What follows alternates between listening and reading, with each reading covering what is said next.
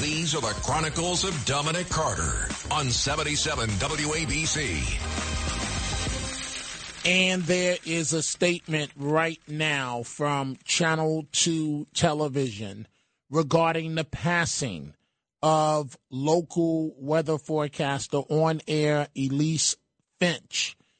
And the statement reads It is with profound sadness that we share news of the passing of our beloved Elise Finch. Elise has been a friend and team member at WCBS for 16 years. She first joined the team in 2007 as our weekend meteorologist and was most recently on the morning news with Mary Calvi and Chris Wragge.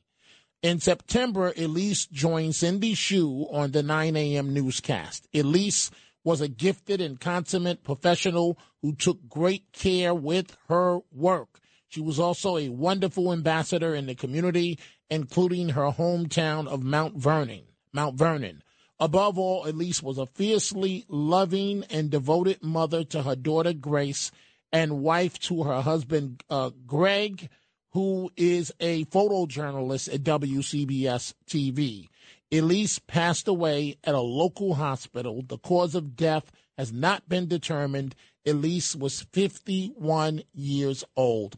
Again, folks, Elise Finch would have been on the air live in just a matter of hours on Channel 2 as she is each weekday morning with a pleasant smile doing your weather forecast. And this is why I say we have to all appreciate every day that we've been given.